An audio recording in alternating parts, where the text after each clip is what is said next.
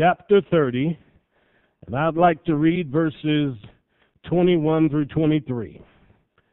And maybe we'll look at some verses that you have not considered before. Proverbs 30, verses 21 through 23. And it says, For three things the earth is disquieted, and for four which it cannot bear. For a servant when he reigns, and a fool when he is filled with meat. For an odious woman when she is married, or a handmaid that is heir to her mistress. Those four things Solomon mentions. Now, of course, the book of Proverbs is filled with all kinds of wise sayings, and you can read a chapter a day and make it through this book each month. By the end of the year, have read it through at least 12 times. Solomon was the wisest man of his day. The Bible says God gave him an understanding heart. This man could talk about anything trees, insects. He had that kind of wisdom. But we also know that the words that he spoke very often transcended culture. Verse 25, when he talks about ants, like a people that are strong and prepare their meat in the summer. That's anywhere on planet Earth where you find ant life. You'll find certain habits and instincts. And with his description in verses 22 and 23 of four types of individuals, you'll find that all over this earth, people who act accordingly bring trouble. Now, disquietude means that there's no ease. There's oftentimes stress and difficulties occur because of that. The first one that is mentioned, he said, is a servant when he reigns. If you go to 1 Kings chapter 8, I can show you what he's speaking of here. In 1 Kings chapter 8, there is the story of Elisha who is going to visit a king of Syria. And what's interesting to me here is that this gentleman was a servant.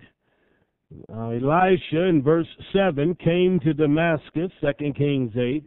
The king's name was Ben Hadad, and he was sick. And the king said to Hazael, Take a present in your hand, go meet the man of God, and inquire by him if I'll recover. So that's what the servant did. And when he came to Elisha, Elisha said to him in verse 10, Your king is going to die. But then he told him in verse 11, as he wept, he said, I see the evil that you're going to do to the children of Israel. Their strongholds you'll set on fire. Their young men you'll slay with the sword, and you'll dash their children and rip up their women with child. He's saying you're going to throw people off the cliffs onto the rocks. You're going to take pregnant women and plunge a knife into them and open them up. Terrible. Why would a man do that? Well, of course, the Proverbs is uh, pretty clear on describing the kind of disquiet and trouble that comes from a servant that reigns. A servant doesn't have a mentality to reign. It's the kind of mentality that keeps him at a level down here where he never can truly lead. All of these individuals in Proverbs 30 represent bad character flaws. And there are some people, because of the development of their personality and their refusal to grow in grace and in knowledge, they're not fit to rule or lead. That's how this servant was. You probably seen out here, I'm sure you've seen it on several occasions, There will be a mom and a dad or grandparents that will work for decades to build up their farm or build up their family business. And they've hardly been in the grave six months before it's all been sold into different directions by the kids, sometimes by the grandkids. But you probably also noticed that there are times where the people who had the ability to lead and rule, they could amass fortune, abundance, and blessing. But then when they passed away and the next generation took over, they always had ideas about what they would do, but when they had the opportunity to implement the ideas, they not only didn't have the vision, they didn't have the heart, they didn't have the wisdom. And they caused all kinds of trouble for people. And this is what Solomon is saying. He told this man, You're serving the king. But there's coming a point in time you're going to be put in power and you're going to be trouble for the nation of Israel. You're going to do wicked things. And then that man Hazael said in verse 13, Why would you say that about me? Am I a dog that I would do this? Not right now, you aren't. But opportunity and power and wealth is going to create that in you. And some people don't exhibit certain characteristics until they have the opportunity to pass through certain doors. And once promotion comes to them, if they don't have the mind they ought to have, they're trouble for everybody in the family, and they're trouble for everybody around them. Let somebody pass away, and somebody be somebody in the family becomes the the uh, executor of the will. They want to now flex their muscles and show how tough they are. Yeah. Let somebody work their way up from the bottom that had a good character makes it to the top, and, and then people start setting their eyes upon them because those folks have something they want position, power, influence.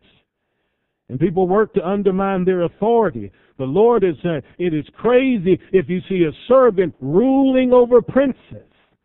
In another place, Solomon says it this way he says it's strange to see a prince running by the horse and the servant riding on the horse. That is to say, the person in power should be the one on the horse and the servant running alongside it. But when sin gets involved, things go in reverse. That's the problem. Things go in reverse. And this man, Hazael, represents that kind of servant and Solomon, having the wisdom of God, is able to see this clearly. Now, the second thing that he mentioned was a fool who's filled with meat. That means a foolish person that has abundance and fullness of bread. You say, Pastor, is there anybody like that in the Bible? Sure, there is. If you go to 1 Samuel chapter 25, you'll find the story of a lady by the name of Abigail. And the scripture lets us know King David was on the run for his life. And David needed some food for all of his helpers, and those that were supporting him. So verse 5, David sent out ten young men, and David said, Go up to Carmel to Nabal and greet him in my name, and tell him that my men have been out here with his livestock and we protected his livestock from marauders and predators and told him, give us some food. So they did. And in verse 10, here's what Nabal said.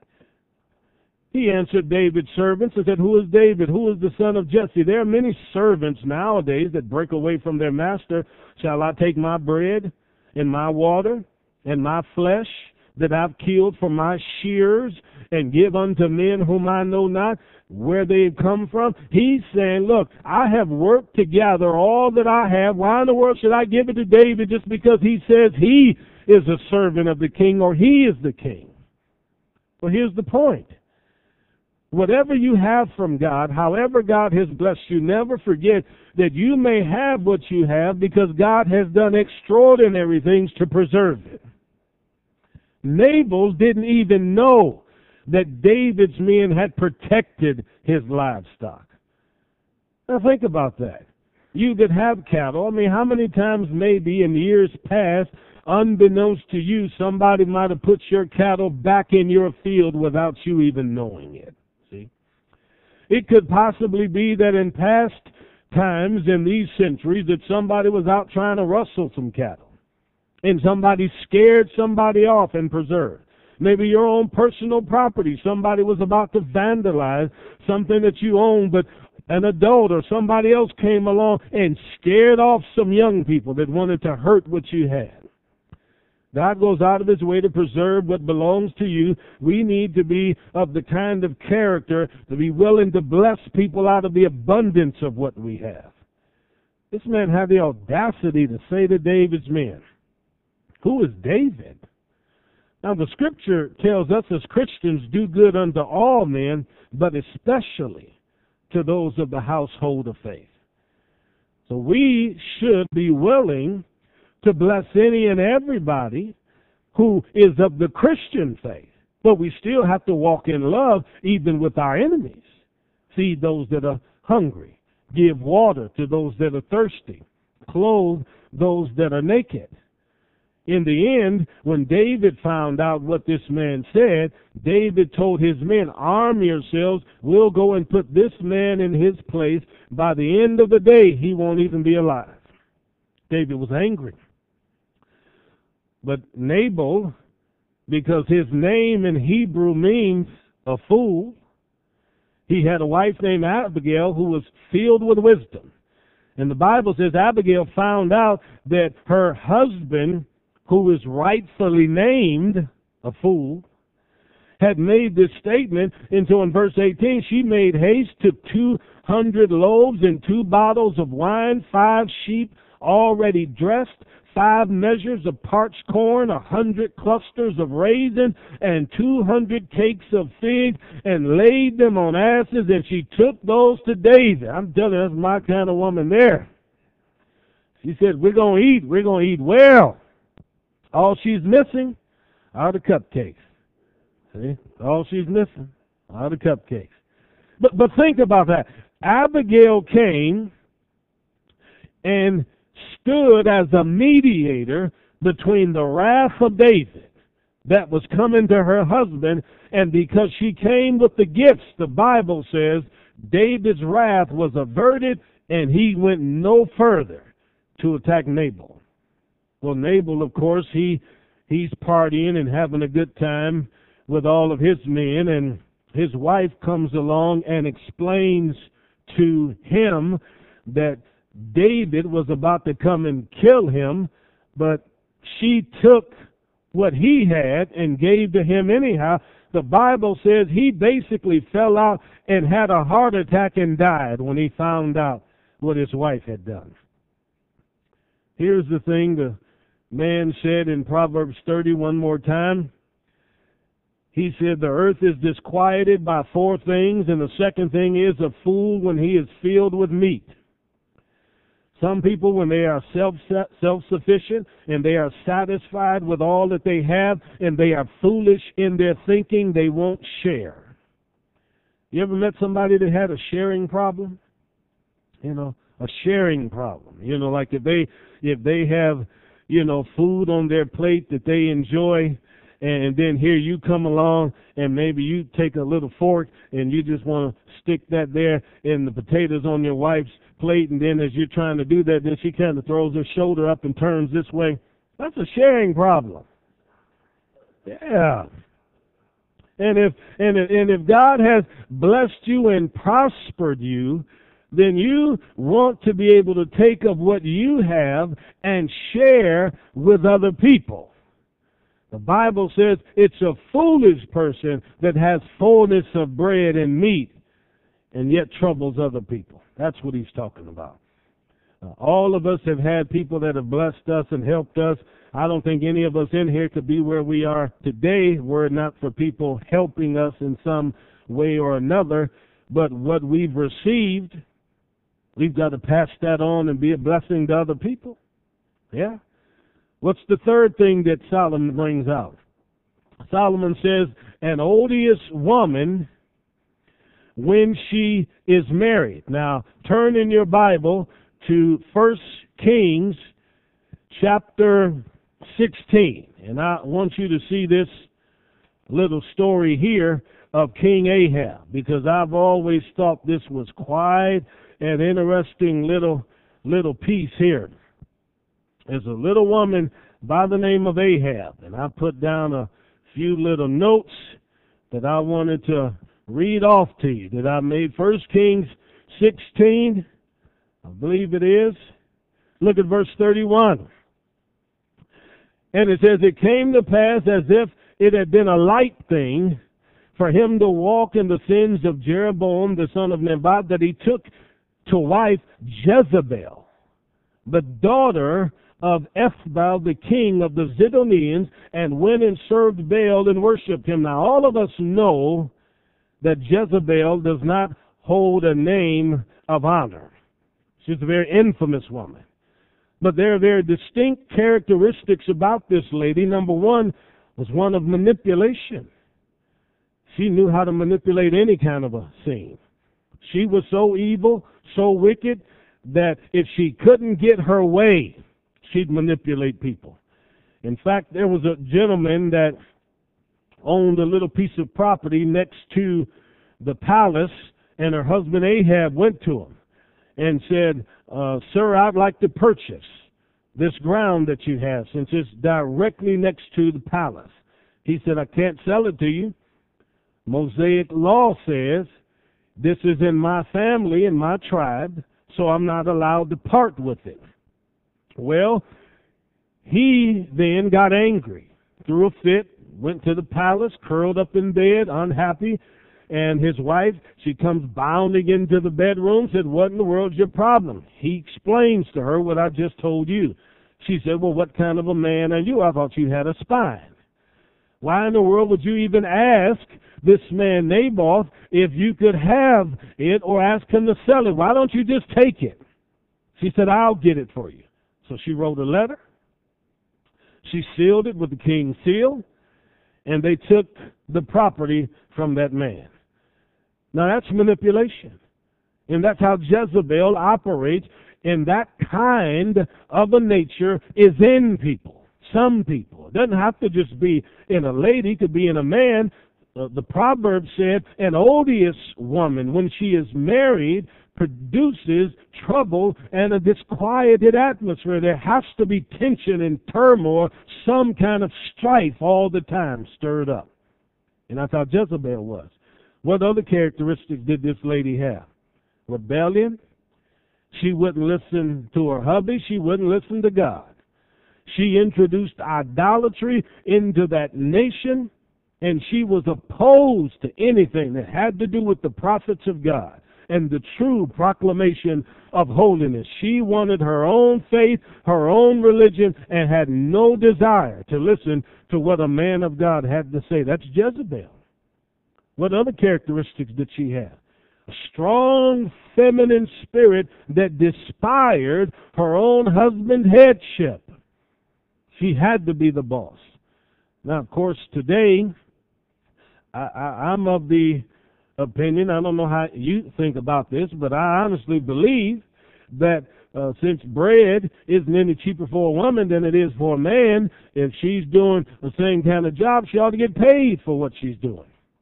But I also know that God has placed within the created order in that family the headship of the man in that house. And, and when that Jezebel spirit comes inside of a person and it comes to dominate, then it despises any kind of authority, especially if it's biblical authority. Well, that means that for us gentlemen, we need to exhibit biblical roles of headship and be the priest of our home and be godly spiritual men. Because Ahab wasn't, Jezebel was the production of that. And when we aren't, then oftentimes Jezebel, spirit, it manifests in that home because of this situation. This lady, she wanted to kill all the prophets of God. She took the taxpayers' money and promoted the prophets of Baal and sat them down at the palace table, if not daily, certainly weekly. And she fed them from the money that came from dedicated people that loved God.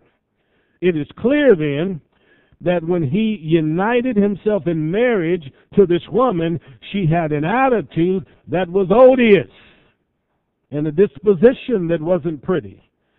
Have you ever seen have you ever seen people that um, are attractive physically, that is to say, in their countenance, in their physical form, or whatever, but the more you get to know them as far as their personality, they are less attractive. That's how I think Jezebel was. That's how I think she was.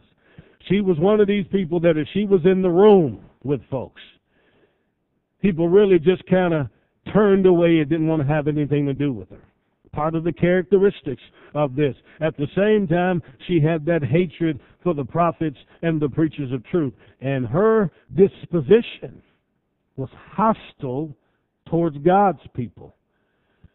Now, we see that today in the media. We see that today in society.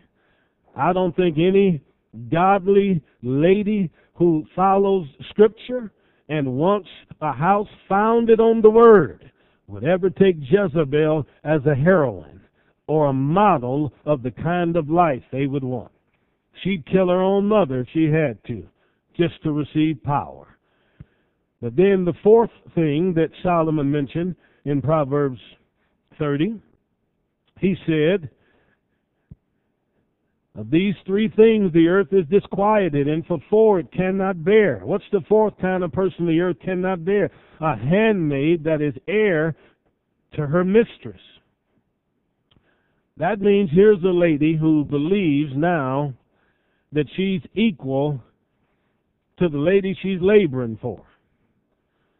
Now there's an interesting story in Genesis 16 about a man named Abraham and Sarah who wanted a baby.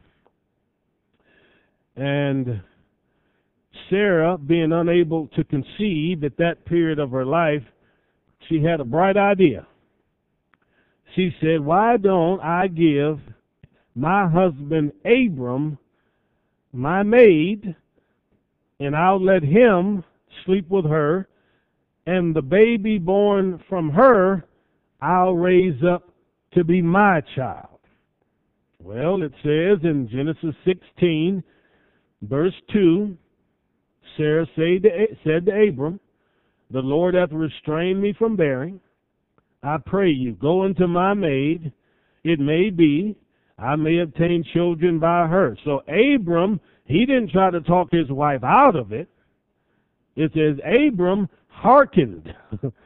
he hearkened. The one time he listened to his wife, he hearkened to Sarah and he'd be the fast track into that tent with Sarah, excuse me, with Hagar. And the Bible then says in verse 3 Sarah, Abram's wife, took Hagar, her maid, the Egyptian. After they had dwelt ten years in the promised land, she became his wife. He went into Hagar and she conceived. Now, for us in this culture, it's very difficult to imagine allowing your hubby to climb into the bed with another lady. And I think it's because of so many of these customs amongst the patriarchs that later on with Moses, when the Lord gives the law, he tells him to tell Israel not to do so many of the things that are done here. So Moses writes down in his law, Thou shalt not multiply wives unto yourself. How many of you men think one is too many? All right. Well, maybe we'll say one is enough. I'm about to say, because some of you, some of you are ready to raise your hand. And I was looking at your wives when you said that. Eh? They carrying out the corner now. You better get that hand down. Yeah. So, so one is enough. But in ancient times, you had these ladies that desperately wanted children, and in the Middle East, you find that today to have a boy, That's so important to carry on that tribal name. And this is why Muslim men today, they, to the heartache sometimes of their first wife, they'll take a second wife, even a third wife, up to a fourth wife in order to try to populate that region with their tribal name. And the ancient custom with regard to Sarah here was to try to go down a road similar to that one. But the Bible says in Genesis 16, verse 4, that when Hagar conceived, she started to despise her mistress. That means that once she realized she was having a baby, she then carried on as though I'm the one carrying Abram's child, not you. If you were even half the woman that I am, you'd be pregnant with her, with his child. And when the scripture says that she despised Sarah, that is to say that as that baby grew within her and formed its bones, ligaments in that womb, also developing within her was a hatred for the lady that gave her the opportunity. So this is why Solomon says something that troubles the world is a is a is a servant that becomes heir with the mistress a maid that becomes heir with a mistress. If you open the door to certain people and promote them then they'll turn around and begin to hate you. Yeah. You've heard people talk about don't bite the hand that does what? Feeds you. See? You probably given opportunities to people and blessed people in different ways, and then they turn around and use the blessing as a way to oppose you and to be angry with you as though you did something wrong. And it was an opportunity. Now, she could have thought that maybe maybe Sarah was trying to exploit her and using her as a surrogate. Something that wasn't nice, but Hagar, just like anybody else, could have said no. Could have said no. And, and opportunities that come to you, you're able to turn them down if you want to. Especially if you think you're dealing with someone that doesn't have the the type of character that you'd like to labor with. In the end, the scripture says she treated Sarah so bad. Sarah went to Abram, and Abram said, "Why are you coming to me about this? You're the you're the mistress of the house. She works for you. Why don't you handle this?" So Sarah did. And the Bible says that Sarah dealt with her harshly. Now, I don't know what she did, but she probably went in there and said, Look, you know, you're not the one that is my boss, I'm your boss. And sometimes you got to get things right side up rather than upside down because in many quarters you, you'll find that the employee, if you, if you give him too much opportunity, the employee think that they're the ones that are running you. And sometimes you've got to put your foot down and assert your authority to remind people in this instance why they had the position that they had. And when it was all over, she dealt so harshly with Hagar that Hagar took off in her pregnancy and ran into the wilderness. She said, I don't have to put up with this. And she ran away and she cried out to God. And you know, God found her out there in that wilderness, and you know what He told her? He said, You go back and you submit. You created this circumstance. You ended up pregnant with Abram's child, and then you started treating her harshly like you hated her, and that hostility now has borne fruit, and the harvest of it is that she came down hard on you, and now you're sitting in the wilderness, and you're wondering if anybody even cares about you. And I wonder how many people are there like that in this world today, sitting out in the wilderness by themselves, wondering if there's anybody that even sees them or is even thinking about them. Yeah. A lot of ladies, a lot of men, just wondering if God even knows where they are. And God came to this woman and told her, go back and submit. Sometimes going home and going back into circumstances that weren't favorable towards you is the best thing that you can do because you have to learn how to live with the consequences of your own decisions sometimes. It's like a, a gentleman one time told me that he had some difficulties in a small town and he had really thought about leaving. But he was talking with an older saint one time, and that old saint said to him, You know, you've got to learn how to stand where you've fallen. Since you fell right here, and your problems were created right here, you need to learn to stand up right there in that spot and then walk away. Because if all you're going to do is run, and you're going to run for a wilderness looking to escape a problem like Hagar was trying to do, wherever you go, you, if you have the same character, you'll create the same problems again. And that's why some people you'll see, they'll go from town to town, and you'll meet them, they can tell you, oh, yeah, in the last 10 years, I probably lived in 27 different towns. And then they'll tell you all the different jobs that they had. And if you pay attention to when they're talking to you, they'll explain to you about how everybody they worked with had a problem. And everybody else was wrong. And nobody else knew what they were doing, but they knew what they were doing. And sometimes it's better to just go back and learn to submit and do it the right way. That's a godly way to do it. Yeah. So I think Solomon was on to something in Proverbs 30 when he was talking to the reader. And he said three things cause the earth to become disquiet, and for four, four things they can't bear.